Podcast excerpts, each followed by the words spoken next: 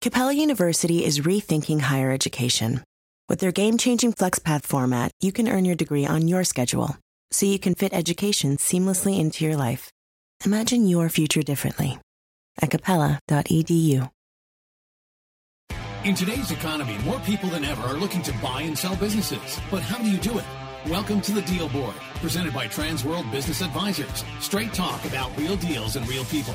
Listen to stories, interviews, and expert advice to help your business sale, merger, or acquisition process.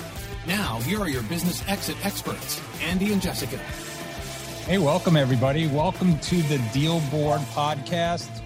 Uh, this is our next edition of a live podcast. We've done several several of these during the uh, COVID crisis, and they've been working out great. And we've been able to get a lot of great information out there. And uh, Jessica, we have another good lineup today of uh, great speakers and information to give out. Yeah, we've got another great lineup. And if you didn't watch our first two live podcasts, they're they're great episodes. They're available at the dealboardpodcast.com. But today really kind of spurred the topic spurred out of the last two podcasts. And I think these PPP loans have brought to light SBA financing in business acquisitions. And um, a lot of people have reached out to us and said, Hey, I didn't even know that SBA had loan programs for businesses and things like that. So we decided to do a podcast focused in SBA, but also the new world of SBA as we're living in in 2020. And we've got some great guests joining us today. Yeah, we do. We we have John Wahl from Live Oak Bank and Lynn Singletary from uh, BankUnited. And so I, uh, you know, I want to thank both Live Oak and BankUnited for being great partners of Transworld over the years. Uh, we are we've been working with them on many many deals, and there's a lot of programs out there. You know, basically the main one that we work with at Transworld is the 7A program uh, that helps people buy business acquisitions, and then of course the 504 loan is also an adjunct to that, another program that involves uh, commercial real estate. And those are the two main programs we've been working with over the years. And it's it's been a, a, a, really a godsend for business owners to help them sell and monetize their business and for business buyers to help leverage in and buy a business uh, we saw during the economic downturn where they raised the, the cap from $2 million to $5 million and we've been going along with that for the better part of a decade now and I think the SBA is going to be even more important moving forward. Now, the PPP, the Paycheck uh, Protection Program, was rolled out. Lots of money went through. The government was nice enough to say, hey, we're not going to handle this. You guys, the banks are. And so, uh, John, we saw John a couple of weeks ago and, and talking to Hakeem, and they were all consumed with trying to get this money out. But now what happens, right? So now here we are uh, the the money may run out. The money uh, we could we're certainly going to talk about that, and we're going to also talk about what we think the future is because the SBA program has historically been a great way to bail out the economy.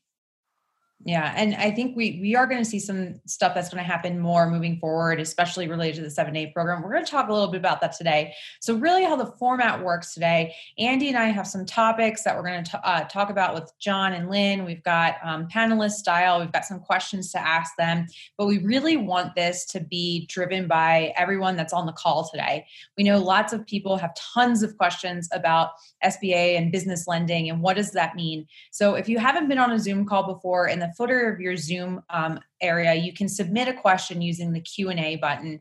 Um, and Danielle, who's been with us for the last few podcasts, is going to moderate that Q&A. So this is your chance. You have two great experts in business lending. This is your chance to get your questions answered. You can also ask them anonymously. So if you, if you don't want everybody on the call to know who you are, you can ask the the uh, the question anonymously. And like we always say, no question's a dumb question.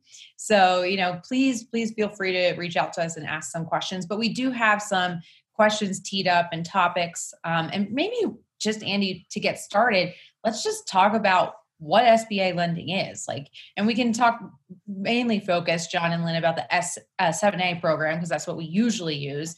But like just basics, SBA lending 101. What is it? Why don't we go to John first? Yeah, John. So the SBA 7A program is a lending program that's facilitated by banks And there's different certification banks can have. Live Oak Bank is a preferred lender in which we're able to make decisions autonomously on behalf of the SBA. But what it is, is it provides enhanced credit terms for a bank. With business acquisition, there's typically risk of ownership change, uh, cash flow, lack of collateral, those sort of things. So the SBA, the US government, backs a currently 75% of the loan if it does go bad and everything, all the T's are crossed, I's are dotted, things along those lines. It provides a larger credit box to be able to do ownership changes, business acquisitions with longer terms than what would be done conventionally, and also doesn't have the type of collateral requirements that a conventional loan would have. Yeah, and Lynn, you could kind of take from that. I mean, banks basically wouldn't make these loans unless it was for the guarantee, right? Right. And so a lot of people think that it's, it's an SBA loan that the government's making the, the, the loan, but it, in reality, it's the it's the banks that are lending their own money, and the government is giving us, like John said, a, a credit enhancement. They're giving us a, a, a guarantee that if anything goes bad with that loan, the government will step in and they'll make good on 75% of whatever the outstanding balance is. And, and the lender would absorb the 25%. And then there's other programs like if, if the business is an export business, we can obtain a 90% guarantee versus the, the 75 because that incents lenders to really make loans to, to, to companies that are exporting um, rather than importing into the into the the United States. So that's that's another incentive. But uh, certainly, we it's a cash flow kind of of loan. So we're not lending based on on loan to value. We're not lending based on collateral. We certainly need to take collateral if it's there uh, to secure the loan, but it's a cash flow um, loan. So we need to look at historical numbers if it's an existing business to make sure that the cash flow is there to service the proposed debt that we're looking at. And if it's a startup, we have to look at projections to make sure that the projections are, are, are solid enough to convince us that the business is going to be able to pay back the loan.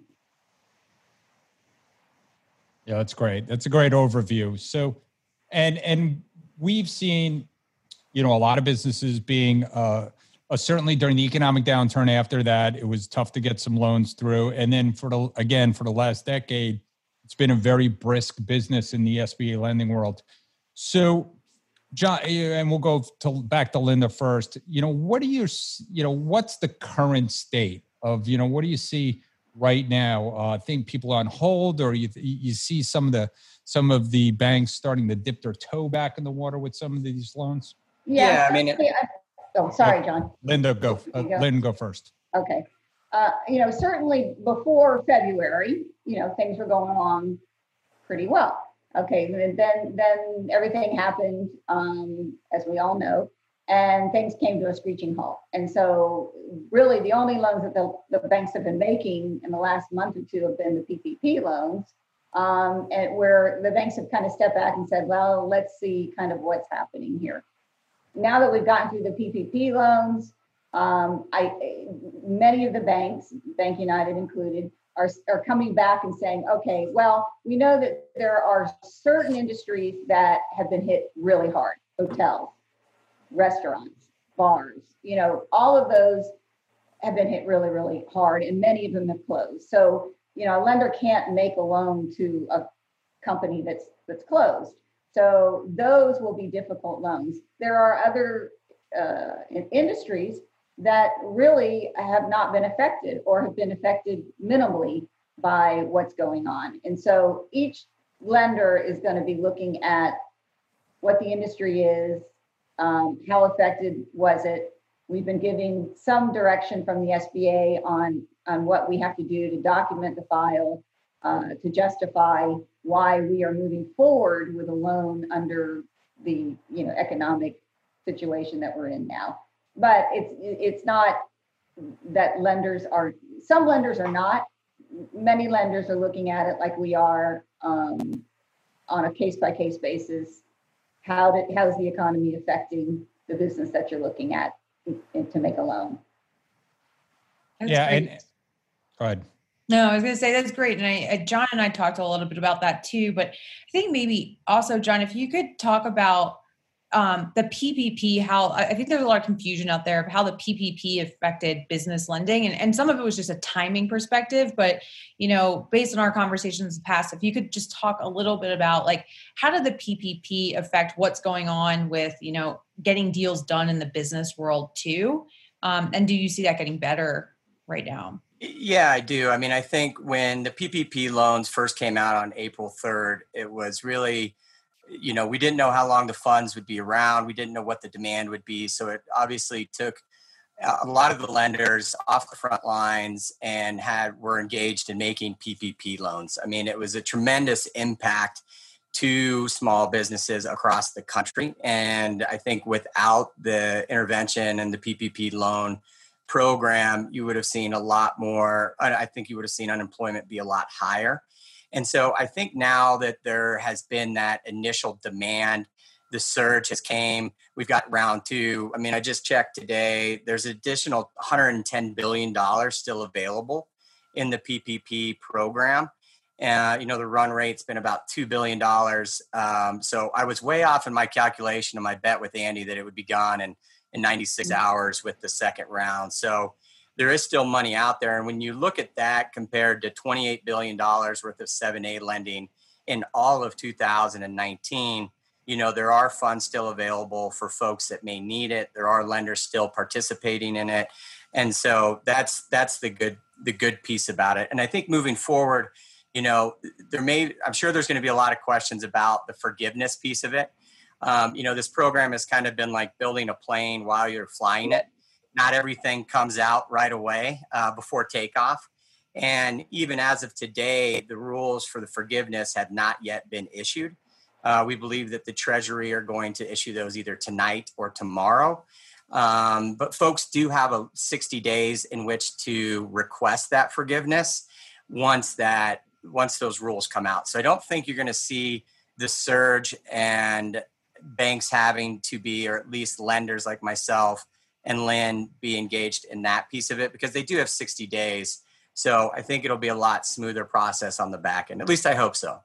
Yeah, well, I hope so. And a, a, lot of lenders are, are recommending that the borrowers um, contact their attorneys and their CPAs um, to really get a handle on now what they should be doing in order to meet those guidelines. And and and I from what I understand and what I read, the guidelines are even they're not even set in stone yet. So there there you know there are some when it was first presented to everyone and the lenders, there were certain guidelines, kind of loose guidelines that were thrown out there.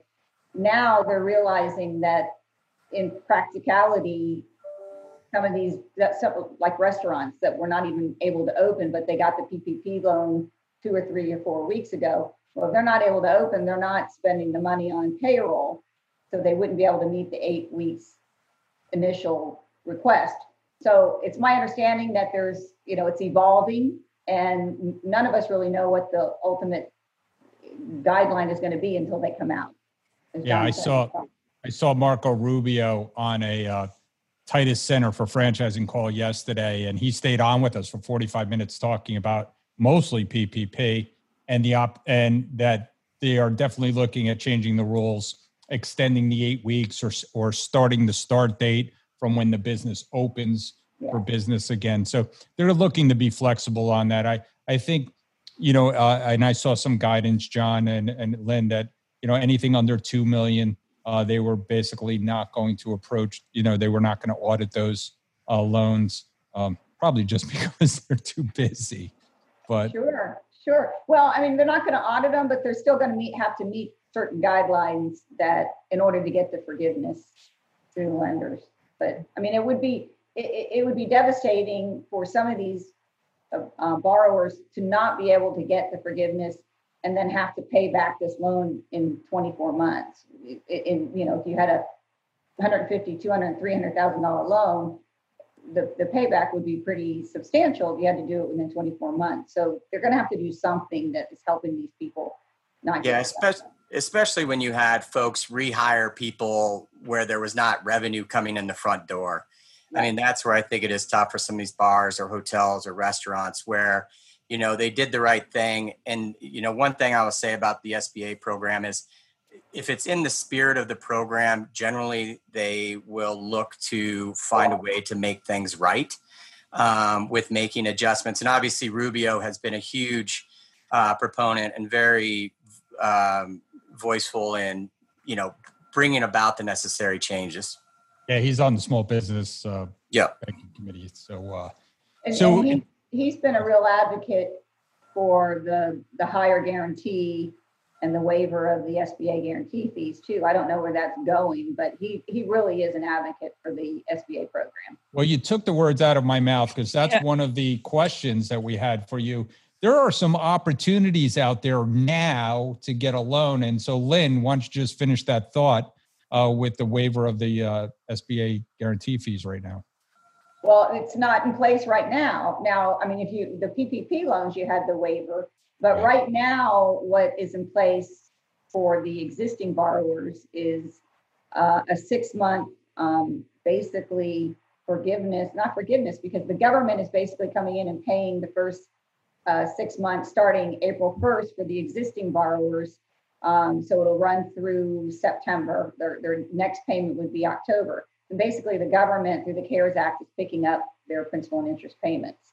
Um, and then any any borrower that closes from now through the end of September, uh, new borrower, their first six months of P&I payments would be absorbed by the government, which is, I think, huge. I think that was even better than the PPP loans, in, in my view, for the for the existing borrowers to really help them through this time frame. Yeah, we've yeah, we got had a deal. Go ahead. No, I was gonna say we've gotten great feedback. I think it's a one of the things that got hidden in the CARES Act that um, really people weren't aware of, and we talked about it on our last podcast. And we're trying to bring light to it, but more and more people are starting to talk about that. I agree with you, Lynn. I don't know what we call it. You know, the SBA paying your loan basically for six months, not forgiveness, not like whatever we want to call it. But um, you know, kicking you, kicking it to you, John. We've got we've got a couple questions in the Q and A, and there's some concerns about there's going to be like a mad rush to close on these 7A loans to get this six months. Like, do you see their potential to be a backlog or delays in closing? Or, you know, one of the questions is like, could the money go away? Like, is there a cap on how many loans can be issued and the six months deferment be received? Yeah, so uh, a lot of good things. Right now, the 7A loan got the authorization amount got rolled in with the PPP loan under the CARES Act. So right now, there's 110 billion dollars in that pool. There's obviously some legislation that's going uh, has been drafted out there to reauthorize just the SBA 7A loan program. So, yes, there is a risk of dollars not being available, but I think that risk is pretty minimal and pretty short term in nature with the fact of the, the slow run rate on the PPP dollars and there being money available today. And then also with these new legislations authorizing more money um, for that, I think that everyone would be, I think there will be a little bit of a rush to try and close deals prior to that September 27th. I mean, who wouldn't want to get six months of P&I paid? Um, I think that's really beneficial for a lot of these small businesses. I think some of the proposed changes that are in the legislation that is out there also great from the possibility of providing an increased guarantee to the bank to help kind of limit the risk and stimulate more uh, more lending to possibly increasing the project size to $10 million for 7A loans, and then also possibly waiving the SBA guarantee fee. So uh, there's benefits on the table right now, and I think there's even more benefits um, with this next stimulus package. Yeah, I, I uh, we have one deal. I was just about to say that closed specifically because of the six month P&I. Um, the but you know the buyer was totally not going to go forward with the deal and said, you know what, I'm getting six months. I'm going to have enough working capital. And I, I've said this before that sometimes after the closing, the buyer's in a better cash flow position than the seller was because now they have you know working capital included as well. So, and then, you know, somebody, you know, what happened last time, one of the things was we saw uh, the the down payments kind of creep up uh, where they want you know 25% 20% um, an increased seller note maybe you know even up to 40% Are, do you see that happening yet or do, do you, you think that's going to happen moving forward? And i'll go with lynn first. You know i think it's going to be on a case by case basis depending on the industry um, that we're looking at. Um, and you know the, the, the cash flow i mean the, the cycle of the cash flow um, so I, I, really believe it's going to be just a you know an industry um, by industry uh, decision by the credit folks. And I, and I would add to that. I think it depends on how soon someone's looking to do a deal. You know, we're kind of a lot of states are still in the middle of this right now. Some states are opening up, returning a little bit more to normal life. So I think it depends on where in the country you are, the specifics of the deal, I think that if you're looking to do something in the short term, I think banks will hedge some of their risk with looking to have the seller participate and take on some of the unknown factor in the transaction. Um, I think those will help get deals done. Um, and you, the SBA does require, you know, a minimum equity injection. Um, so you know that that sits at 10%. There's some flexibility in the details on that but um, you know, I think per industry, I would I would anticipate and tell buyers to be prepared with at least the ten percent. Um, you know, and make sure that that's in cash and available, and that the seller carry is going to be more likely until we have a longer track record of how businesses are performing coming out of this. Yeah, that's actually, um, John, that dovetails into a bunch of questions we're getting. It's just like maybe like real high level, John and Lynn, we can cover some of the basics of like what does a typical SBA 7A loan look like? So, you know, we talked about down payment minimum 10%, but we see, you know, 20% typically, whether that 10% comes from the seller or the buyer. But talk a little bit about like down payment. Um, there's a question about what percentage of the business do they have to buy. Um, so that's a tee up for you guys. And also like, you know, what are the terms that we see? So like what are, you know, rates looking like? How how long are the loans? What's the amortization schedule look like? So maybe I'll start with John and you can answer half of those. Yeah. Just um, real quick cookie cutter. I mean, SBA sets a lot of the parameters for what these are an acquisition loan is going to be on a 10 year, up to 10 year term and amortization. They're always fully amortized. There's no balloons associated with SBA loans. Um, one thing that you that you hit on a question about how much of the business needs to be bought. Um, under the SBA program, it's 100% of the business has to be bought. You um, when you use an SBA loan, we do off Live Oak does offer some conventional products that if you're looking to do some sort of partial buyout with an equity roll or something along those lines. But I'll let kind of Lynn finish out some of the other components about down payment rate. Right. So as John said, the SBA, um, I think last year or the year before came back and said, okay, prior to that, they actually would let every lender make up their own uh, criteria on business acquisitions as to how much cash injection that was required. They came back and they said, okay, we're going to make it across the board, absolute minimum 10%. So, uh, business acquisition, uh, a borrower needs to put in 10% of the total project, which is the purchase price and working capital and closing costs. Um, now, a portion of that can come from seller carry, but then that has to be on full standby. So typical sellers, typical seller, sellers are not going to go for that anything over 10%, so let's say a, a, a, lender, you got a large deal. Some lenders, if you've got a 2 million, 2 million, 5, 3 million dollar airball or goodwill deal, they'll want the buyer to put in a little bit more than 10%. They may require 15 or 20%.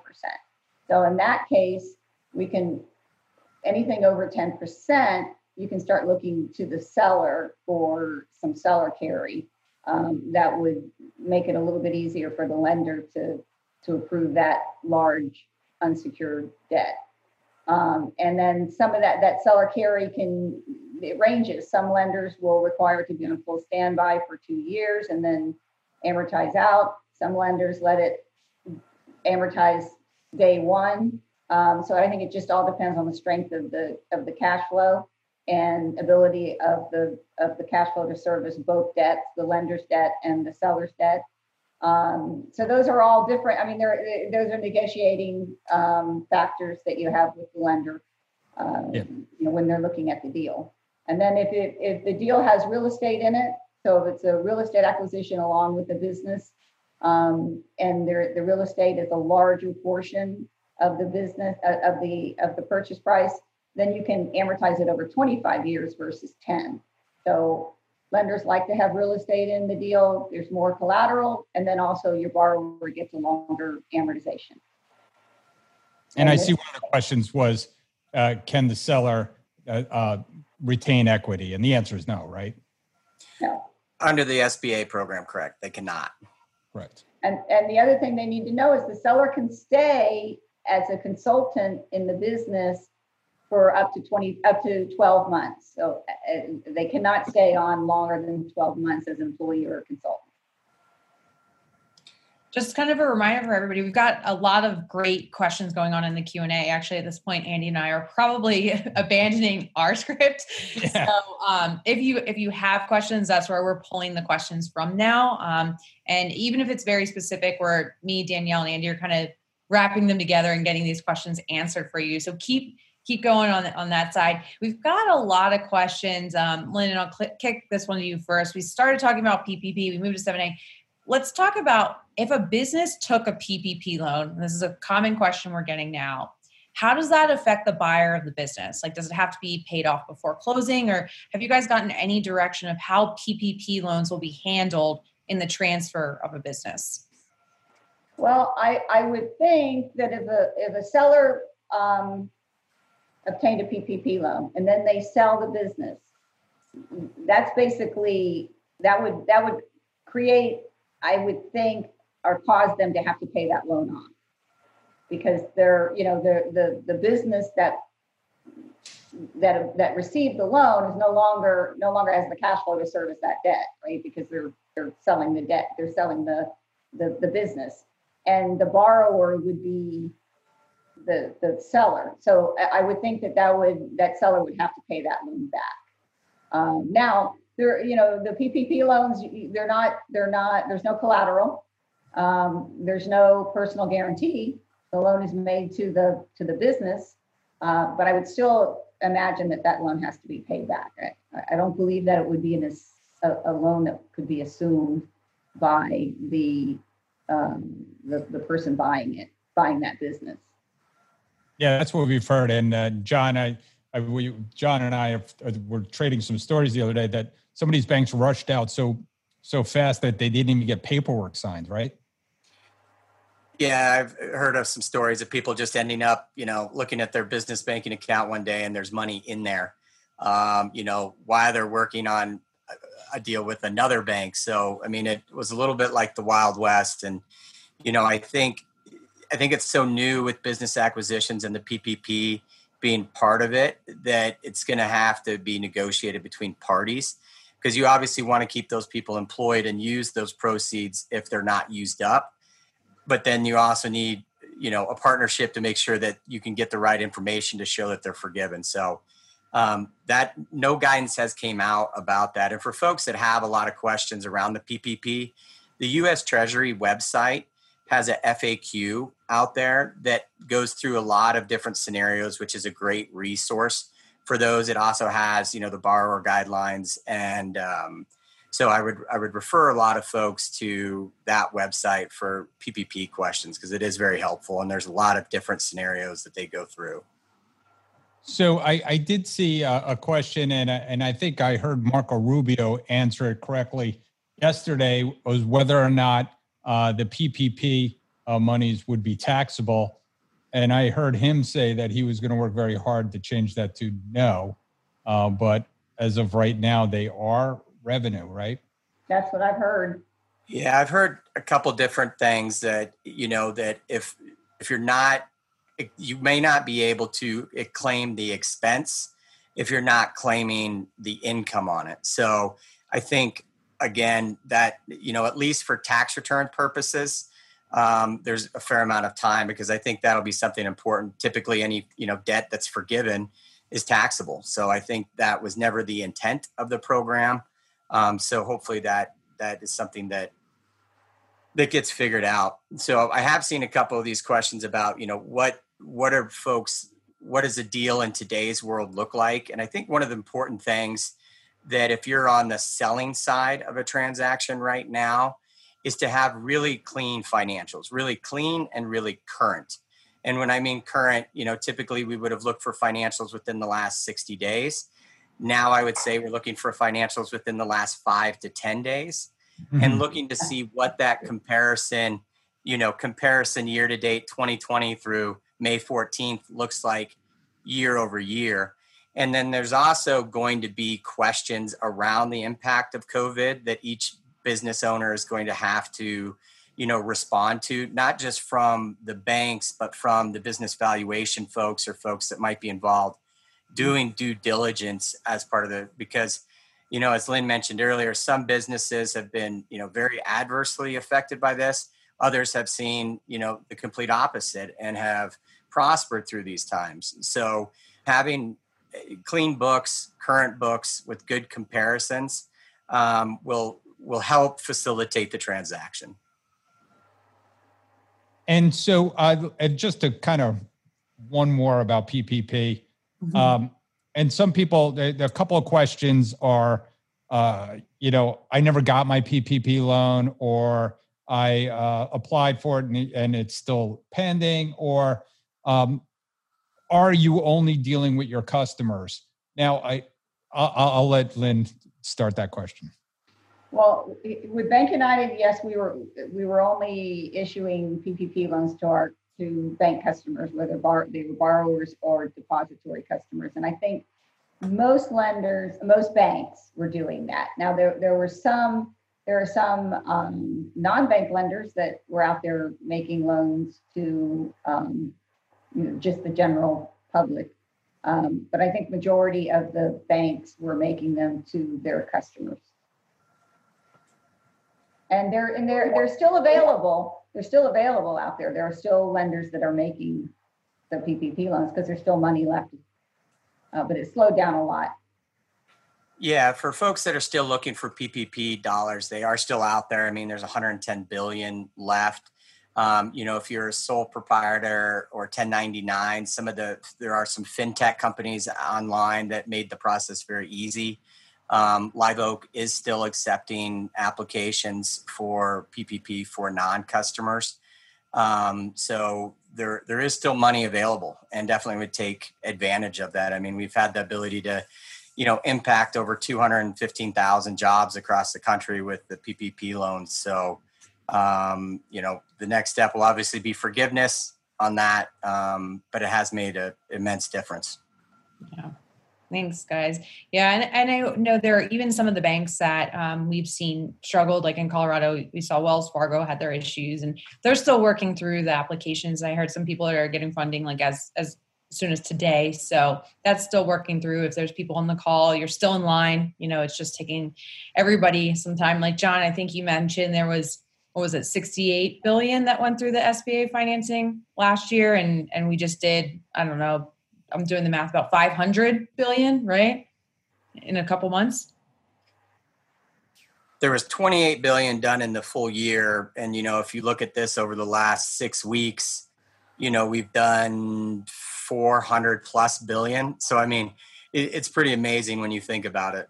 Yeah, I've been telling you, buy your banker a bottle of wine. Like they've they've had, had a rough couple months. So a case yeah. or a case of wine. Yeah, it was so, a monumental. I mean, a monumental task that the banks went through to get yeah, this done. Exactly, exactly. Well, let's bring it back. We've got some clarifications on SBA financing.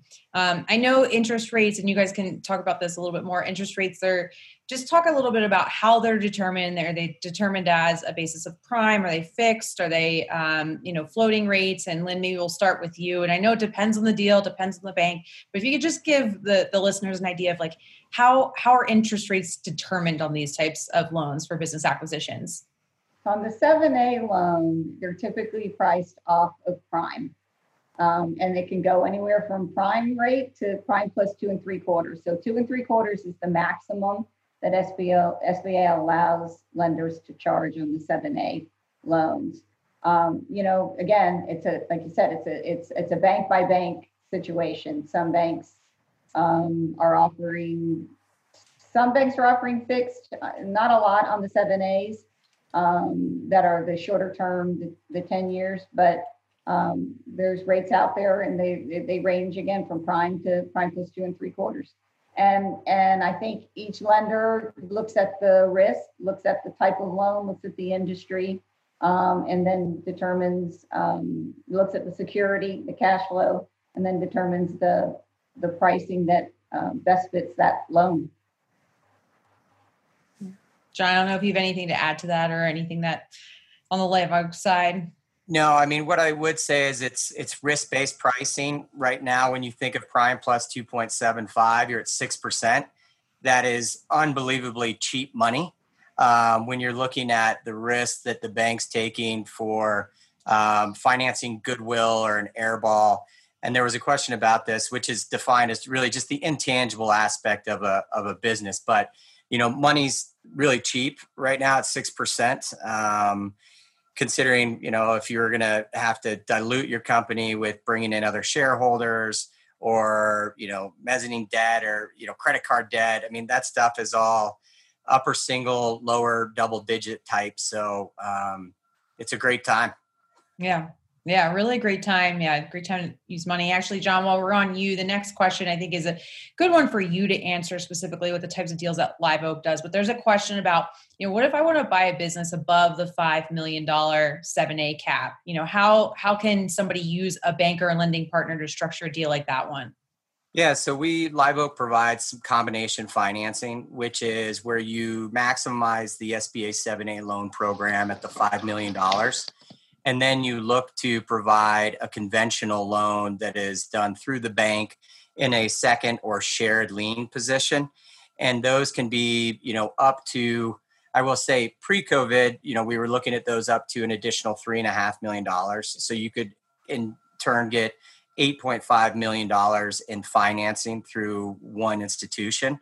Um, obviously the ability and possibility of the sba going from 5 million to 10 million could be really beneficial for some of those larger size companies. So yeah, there is a way to do it, and that's um, one thing that Live Oak has been very successful and done a, quite a few of those deals over the years. Yeah.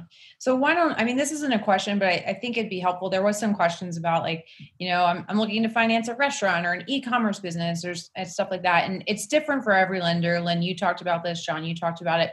But um, why don't you guys just like really briefly so people understand what Live Oak and BankUnited are looking at in terms of deals?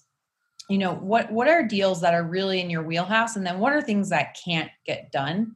um, right now with your bank and and for everybody on the call just remember again there's sba guidelines but you're borrowing money from a lender and from a bank so the the these are going to vary bank by bank but i know there's a lot of been a lot of specific especially industry driven questions so if you guys could touch on that and lynn maybe we'll start with you Sure. So a lot of times the bank has a certain um, mix of industries that they want in their portfolio. So, like, let's say hotels, um, for instance. So, if your bank is is hitting up against the percentage in their portfolio of hotels, if they're like, okay, we're you know, we've hit that that point, we we got to back off. We can't do any more hotels. So, you know, they'll come in and they'll say, well, we're not going to do hotels for a while until that portfolio pays off, and then they'll start adding more. So with BankUnited, we weren't doing hotels. We are doing hotels, but now with the COVID, it's a little bit more difficult until they all open up. So we'll see what happens. But um, with BankUnited, we're you know we don't have an appetite for cross country hauling businesses. Um, really, there are there are minimal businesses that will say we just won't do. Uh, we will look at certain industries a little bit more critically um, than others. We'll have to look at the experience of the buyer. Um, some industries we want to have specific direct industry experience. Some industries will be okay with you know, uh, relative experience um, or relative experience. So it, I, it all just depends on the on the industry. Um, we're we don't really like to say we're just not lending that at, to that industry. Um, it, it, it really uh, go back to the case by case basis. It's it's a it's a um, a matter of the strength of that business they're buying. You know where it is, what's the location, what's who, who the buyer is, what their experience, what their what their financial capability is um, is really what we look at. Yeah, and I would say for Live Oak Bank, we are relatively industry agnostic. Um, we do have 26 different industry verticals where we have experts, domain experts that are, either came out of that field and may not be lenders, um, where we have some additional knowledge and understanding of that. Um, outside of that, we would look at the majority of industries. Um, we, there's probably some that are more challenging for us when it comes to restaurants, non-branded, um, hospitality. I would say businesses that have a focus uh, around single-family home construction are challenges uh, for us. Um, in addition to, um, you know, e-commerce is kind of a, an unknown industry where we would look more towards someone that has uh, really deep experience along with um, an existing the company's been around for a while but outside of that we're we're industry agnostic. Um, so there's probably five or six um, company or business types that we don't participate very well in. I i see some of the questions are uh, looking at what kind of businesses uh, can you buy? Like eh, there's going to be bargains out there right? So there's a few things going on. Number one there's bargains because there's uncertainty in the market and certainly uh, incomes are going to drop over these three months to who knows how long the hangover will be once we kind of come back from this. Um, and so we base valuations on that. So I'm sure you're going to as well. And the other thing is there's going to be some bankruptcies and things. Are there opportunities for people to buy things even out of bankruptcy? So I would say that, you know, turnaround businesses have always been a little bit challenging.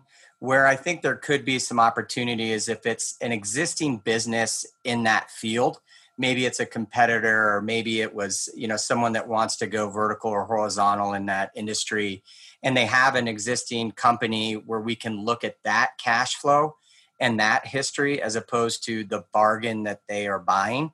Um, but if I, I would say that if you were just a private individual looking to buy a business at what you thought was a discount, because of non-performance i think that's going to be challenging i think those are deals where you're going to need to raise equity you know seller carry andy you and i and jessica have all talked about this those may be you know you bring in some more equity than you necessarily would with an sba loan and then you look to the seller to carry that or a combination of those yeah. And I will like I'll, I'll, jump in here too. I know there's lots and lots of questions. Um, if you're looking to buy a business, we don't um, you know you, you're not expected to be an expert in how to finance a transaction you know that's where you really want to uh, lean on your your advisors, especially your business brokers in the deal. Like I know in our office we have um, a whole sheet of all the financing partners we're working with and like what industries they prefer to do if they're not doing certain industries, if they have a minimum loan size, if they have a maximum loan size, you know, if there's deals they won't do, and then we can talk about earnout structures and seller financing and all that stuff.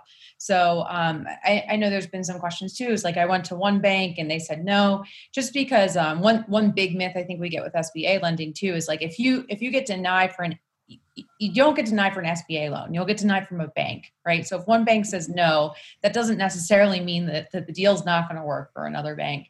So, Andy, I know we've got a bunch of questions still, and we got about 15 minutes till the top of the hour, which would be one of our longer podcasts. What do you think about doing just like a quick, like quick fire round? Just go down the questions and get them to answer it. You're muted. and the, the power went out here. It was kind of crazy. So, right in the middle of my podcast. So, uh, real quick, uh, you you both loan 50 states, correct? Correct. Okay. Awesome. And you guys are both doing 7A loans. And then if anyone's looking at 504 loans with real estate as well, right? Correct.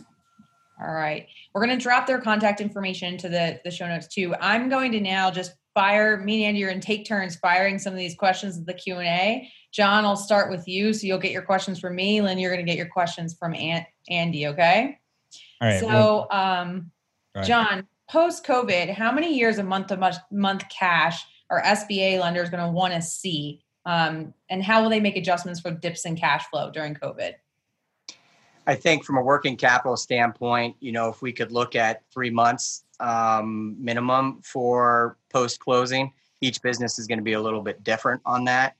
And then for looking at the financials during COVID, that gets into detail and understanding the business, how they're going to recover, how quickly they can recover, what capacity they're going to recover at, what influences the state laws stay in place, all that has. All right, Lynn. Uh, what's the minimum uh, credit score needed, approximately? Again, every lender looks at it differently. You know, we're about a 680. Um, I can tell you that. So uh, that usually that's around what most lenders are looking for. And, and then there's also some explanations sometimes that, you know, we can Sure. look at. John, what's the minimum um, loan duration for an SBA loan? Could you do a two and five, two or five year loan instead of doing a ten year term? You could, and that's came up recently with six months being paid by the government. I think the biggest question is it boils down to cash flow. Could the business afford to amortize that debt that quickly? But there is no minimum amount of time that you could do a loan. So Um, Lynn, what about seller earnouts? Are they allowed? You know, can you wrap them into the equity? Yeah, no, you can. Seller earn out, seller carries. Um, look at them very much similar. Okay. John, um, two part question. Um, so I'm going to give you the first half now, then we'll kick it to Lynn and come back. Um, how long is it taking to close a transaction with SBA funding right now? you know the if you're working with a PLP lender, you know like Live Oak or BankUnited, I mean typically 45 to 60 days is what you would expect. Under that, um, you know that's normal. 45 days. Go ahead. And are there prepayment penalties these days? Any, any loan that's amortized under 15 years, there are no prepayment penalties. Above 15 years is the standard five, three, and one, three, first three years.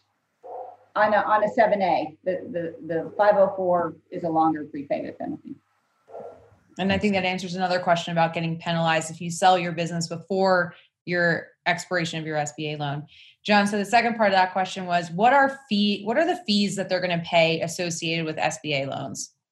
So the SBA guarantee fee is a sliding scale. It ranges between 2.15 to 2.75 percent of the loan amount. Um, and that is what funds the SBA program. So that goes directly to the SBA. That's not a bank fee. In addition to that, there's third party fees, business valuation, UCC searches, recordings, attorney's fees, those sort of things that I would typically just, if you're looking for a rough number, would estimate, you know, around 10,000 of third party cost fees. And Lynn, are you working with the S- SBA Express and can you combine that with a 7A loan? You can, yes, and that's what we like to do. So if there's a line of credit that's needed, we usually roll in an express loan. Um, And just real quick, what's the Express loan parameters? maximum 350 if I'm, if I, they haven't changed that since uh, last time I looked. Probably not. Um, and it, and it will revolve for 20, the first 24 months. And then it will, whatever is outstanding at that time, it will amortize over the next five years. And, and, and, and I believe we can actually make it go a total of 10 years if, if it's um, warranted. And there is a, a temporary increase to that through December up to a million on the On Express. the, the CARES, through the CARES Yep. Act. Wow.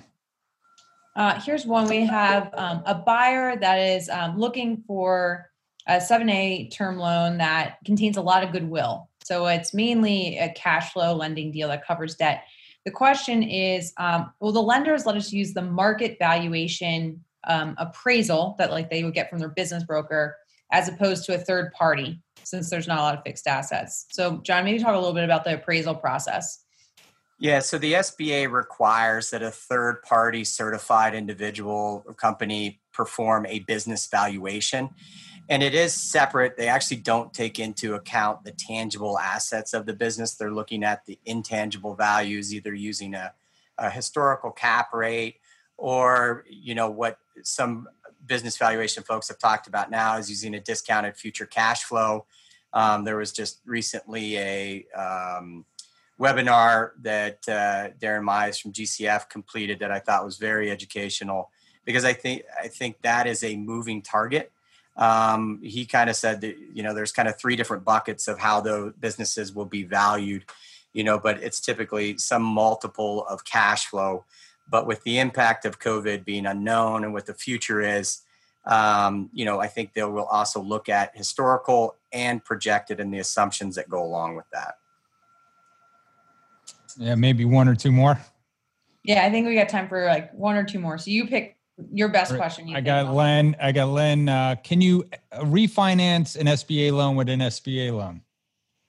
You can. There are certain criteria that you have to meet, but uh, you are you are able to do that.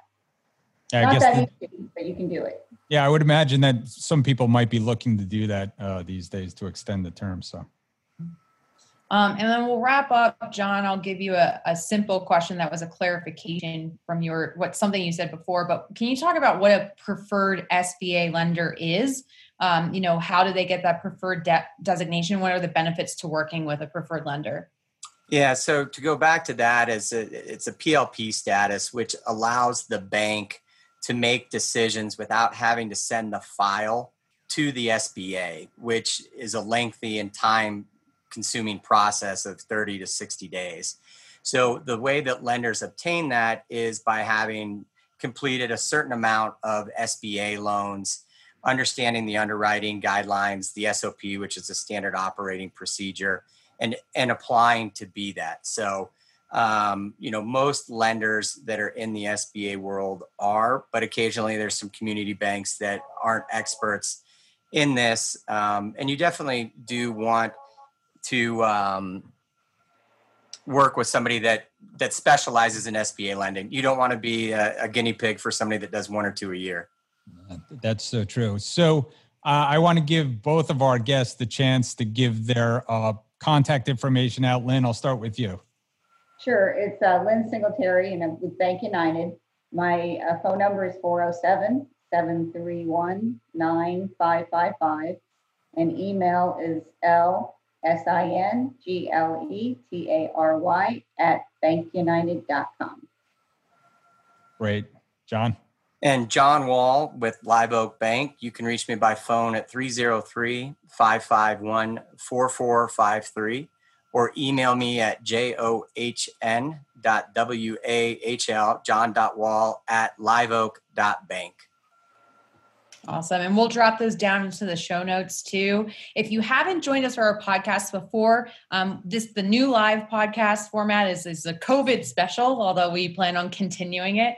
Um, but they're released every Wednesday um, on your iTunes app or Spotify, whatever you want to listen it listen to it. Or you can also visit our website at the dealboardpodcast.com. You can see all of our podcasts there. I think Andy, we're approaching hundred, aren't we?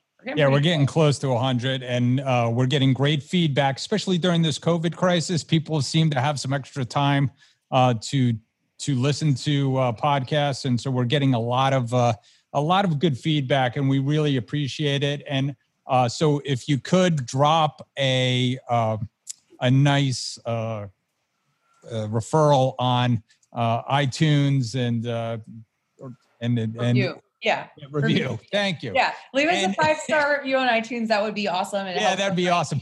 And yeah. and I'll tell you, like, I think that today, I think what everybody can learn from today is that there's plenty of lending to be done out there. There's plenty of money left in the 7A program, certainly for at least a month or three. Uh, we, you know, uh, there's plenty of opportunity, as you heard last time that we got together and talked about buying opportunities. So, I, you know, give us a call. We're, you know, people are ready to buy too. I, I tell you, I'm getting a ton of buyer calls already. Yeah, yeah. there's there's a lot of opportunity in the market, and whether you use financing through a bank or not there's there's multiple areas of opportunity. So if you're looking at things like we talked about bankruptcies or businesses that are closed i mean there's a lot of restaurants that aren't reopening. There's tons of opportunities in the marketplace and we're here to be your expert in the industry and really help you get the transaction closed. So we'll wrap it up here. If you have any other questions i know we didn't get to them all but you can reach andy and i at the thedealboardpodcast.com. That's our website. We got a couple more questions about that. And John and Lynn already gave their contact information. Their um, contact information will be on the show notes that are also on that website. So if you have any other questions for us, reach out. If you have ideas for podcast for future podcasts, let us know. Or if you'd like to join us as a guest, we'd love to have you. Thanks to our moderator, Danielle. Thanks to John and Lynn again for coming aboard. Uh, thanks to Hakeem, who's out there listening, for uh, getting us, uh, uh, getting Lynn to uh, join us today. And uh, Jessica, we'll do this again. Yeah. Have a good weekend, everybody. Thanks, Andy. Thanks, Jessica. Bye. Bye. Bye. Transworld Business Advisors is the world's largest business brokerage and mergers and acquisitions firm with over 500 brokers in nearly 200 offices worldwide. Transworld's team handles thousands of business sales every year. To be connected with a qualified business broker or learn more about the buying and selling process, visit tworld.com forward slash the deal board or call 888 719 9098. Hey, Andy, do you know what time it is? It's time for our deal of the week. Deal of the week. Sold. Welcome back, everybody, to the deal board. And today we are talking to Dustin from our Transworld Business Advisors office in Colorado. He recently closed a liquor store among the, uh, or I should say, amid the whole COVID crisis. So we're still closing deals. But Dustin, welcome back to the show and thanks for joining us today. Hey, Jeff. Pleasure to be back. So tell us a little bit about the, you know, the backstory uh, of this liquor store. You know, what kind of store was it? Why was it for sale? All that stuff. Sure. Yeah. It was a great little neighborhood kind of specialty liquor store. So they like to carry a lot of local Colorado products, uh, harder to find things uh, with a really great wine selection and whatnot. And it was started by four friends that went out and had drinks one night and wanted to do a business together and thought a liquor store was the right choice. Uh, that was funny because none of them had liquor store experience and none of them actually could work in the business. So hmm. it's just like a passion project amongst buddies. Fun, fun. So tell us a little bit about who bought the business and, and was it hard to sell during the current environment right now? Sure. Yeah. Liquor stores are really interesting right now because they're deemed essential. Because if you're going to be locked inside with your family for months, you're probably going to want a bottle of wine. And so they're all doing really well right now. Um, the owner of the liquor store actually came from, he just sold another liquor store. Um, and so he got out of that partnership there, looked to do something on his own, and he had an E2 visa, so he had a really short time frame to work within. Nice. And for those of you listening, an E2 visa actually provides um, a visa to people that are coming from international countries, uh, most countries, not all of them. And if they purchase a business of a certain size and certain number of employees, uh, they're granted the visa to stay in the US. So it's, it's a really popular way to acquire a business if you want to immigrate to the US. But um, let's talk a little bit about the numbers. How is this transaction structured? What did, what did he end up paying for the business? And did he use any type of financing methods? Sure. Uh, we originally had the business listed at 99 plus inventory. He offered 70, including inventory, and inventory was pretty small in the store, it was only about 20,000. Uh, then through some due diligence stuff, you know, decided to renegotiate that. And so the final price was a screaming deal. It was fifty thousand dollars, including inventory. Uh, he paid in cash, and that made life easy. Wow. Screaming deal, but cash is king too. So the seller gets to walk away with $50,000 in cash today, not having to wait wait for seller financing payments over time. So Exactly. Not kind of a win-win. At least gives gives both sides something positive. So the other yeah, was, it, Sorry, I was going to say he was really happy when the the funds hit his account on Friday. I'm sure. I'm sure. So the other interesting thing you had to work through is you're closing this deal, um, and the government's not working right now, or they're working from home, which is always an interesting thing to see the government adapt to work environments. So tell us a little bit about how there's a license, right? So tell us a little bit how the liquor license transfer process worked during this time period. Correct. So in Colorado, we get a temporary liquor license while we wait for our permanent when we sell a business. And typically that temporary license is about five business days. Right now, I want to say we were about 23 business days to get that license. Uh, a big part of it and a big part of the slowdown that we have is people are expanding their patio space so that they can have social distancing uh, and still be able to sell alcohol on premise as far as restaurants go. And so that was kind of clogging the, the normal system. But we were still able to get it done, and it just took a little uh, extra string pulling and, and talking to the right people. All right. So probably a temporary thing, but overall it sounds like it was a great deal. It got done during the crisis. Seller got paid, buyer got a good deal. Um, really sounds like a, a wins for both parties. So thanks, Dustin, yep. for joining us on the show um, and sharing the story. If someone wants to reach you about selling or buying a business in Colorado, how can they get in touch with you? Oh, best way to get a hold of me is to shoot me an email at dustin at tworlddenver.com or give me a call, 970 618 9330. Awesome. And we'll drop that into the show notes. Thanks again. Thank you. Hey, Jessica, you know what time it is? Money time? Almost. It's time for listing of the week. Hey, welcome back, everybody. And it is listing of the week. And we have Charles Palmer from Transworld Business Advisors of Nashville. What a great city, Nashville, up and coming city, lots of people moving there. And Charles, you have a good deal for us to talk about today. Hey, I sure do, Andy. Appreciate the time on the broadcast. Yeah, we've got a great family owned uh, pizza, rent, pizza restaurant. Uh, it's been family owned in the community for 17 years uh, passed down from mother to daughter about seven years ago, and the uh, the daughter's been doing great uh, in the business. Uh, she's developed a couple of health problems with one of her uh, dependents, so she's interested in trying to move on. Um, the specifics on this particular restaurant is they do uh, an Italian themed um, menu, excuse me, and they have seating for over 100 inside and a, a 35 seat um, position outside for uh, tables and chairs and overhead cover. Um, so I know you like talking about numbers, so let's get specific on this one. Yeah, go ahead. Uh, so the asking price, sorry, the asking price is one hundred and seventy-five thousand uh, dollars. We've got an SDE uh, projected at one hundred and seven thousand dollars annually. Now I know you're doing the math in your head, so that's less than two times SDE, which are which is our standard. Well, I've got a motivated seller here. So I think we've got a really good opportunity for a buyer to come in, uh, buy a business at below market price, and really take it to the next level. Uh, they haven't been doing a lot of marketing recently just because of the health problems that the family's been experiencing. Right. So with a new owner shutting down for a, for a week or so, uh, giving it a refresh and doing some digital marketing and some campaigns, got a really good potential for upside on this uh, family-owned business in an up-and-coming area.